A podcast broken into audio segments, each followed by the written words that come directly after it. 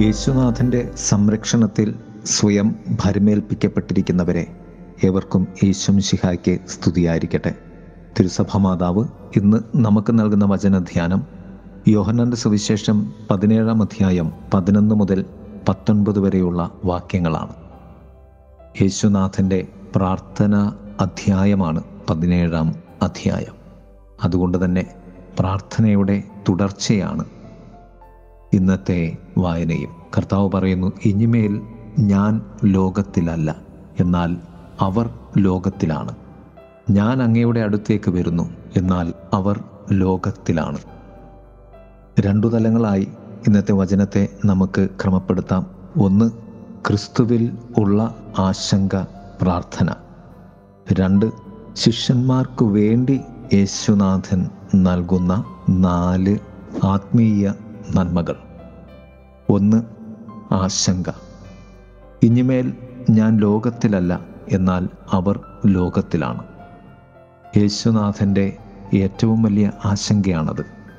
പതിനേഴാം അധ്യായം യോഹനാൻ സുവിശേഷത്തിന്റെ അവസാന അധ്യായങ്ങളിലൊന്നാണ്.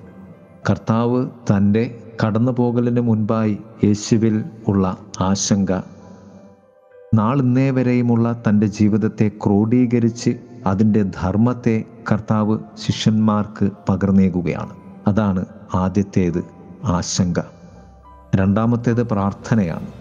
പരിശുദ്ധനായ പിതാവെ നമ്മെപ്പോലെ അവരും ഒന്നായിരിക്കേണ്ടതിന് അവിടുന്ന് എനിക്ക് നൽകിയ അവിടുത്തെ നാമത്തിൽ അവരെ അങ്ങ് കാത്തുകൊള്ളണമേ. പിതാവായ ദൈവത്തിന് തന്റെ പ്രിയമുള്ള ശിഷ്യന്മാരെ കർത്താവായ യേശുനാഥൻ ഭരമേൽപ്പിക്കുന്നതാണ് പ്രാർത്ഥന. ബാക്കി നാല് തലങ്ങളും അവർക്ക് കർത്താവ് നൽകുവാൻ ആഗ്രഹിക്കുന്ന ആത്മീയ നന്മകളാണ്. ഒന്ന് സംരക്ഷണം. അങ്ങ് എനിക്ക് നൽകിയ അവിടുത്തെ നാമത്തിൽ ഞാൻ അവരെ സംരക്ഷിച്ചു ഞാൻ അവരെ കാത്തു സൂക്ഷിച്ചു.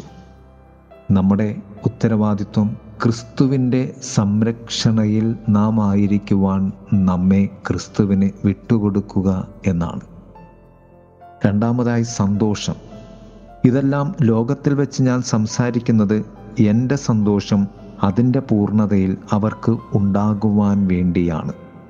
നമ്മുടെ ആത്മീയമായ ധർമ്മം സന്തോഷം യേശുനാഥനിലൂടെ പൂർണമാകുവാൻ ആഗ്രഹിക്കുക എന്നതും.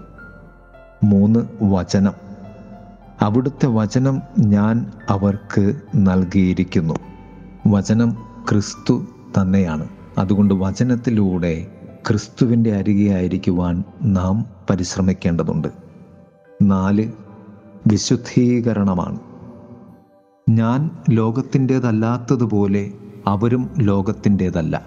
അവരെ അങ്ങ് സത്യത്താൽ വിശുദ്ധീകരിക്കണമേ.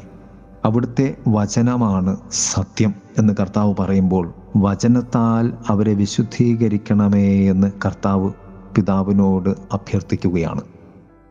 വചനം ക്രിസ്തു തന്നെയാണ്. അതിനാൽ കർത്താവായ യേശുനാഥൻ പറഞ്ഞു അവരും സത്യത്താൽ വിശുദ്ധീകരിക്കപ്പെടേണ്ടതിന് അവർക്ക് വേണ്ടി ഞാൻ എന്നെ തന്നെ വിശുദ്ധീകരിക്കുന്നു. ക്രിസ്തുവിന് വേണ്ടി നമ്മെ വിശുദ്ധീകരിക്കുവാനും നാം സ്നേഹിക്കുന്നവർക്ക് വേണ്ടി നമ്മെ വിശുദ്ധീകരിക്കുവാനുമുള്ള വിളിയാണ് നമ്മുടെ ക്രൈസ്തവ വിളി.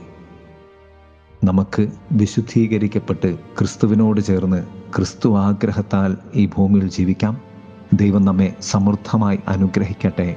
ആമേൻ.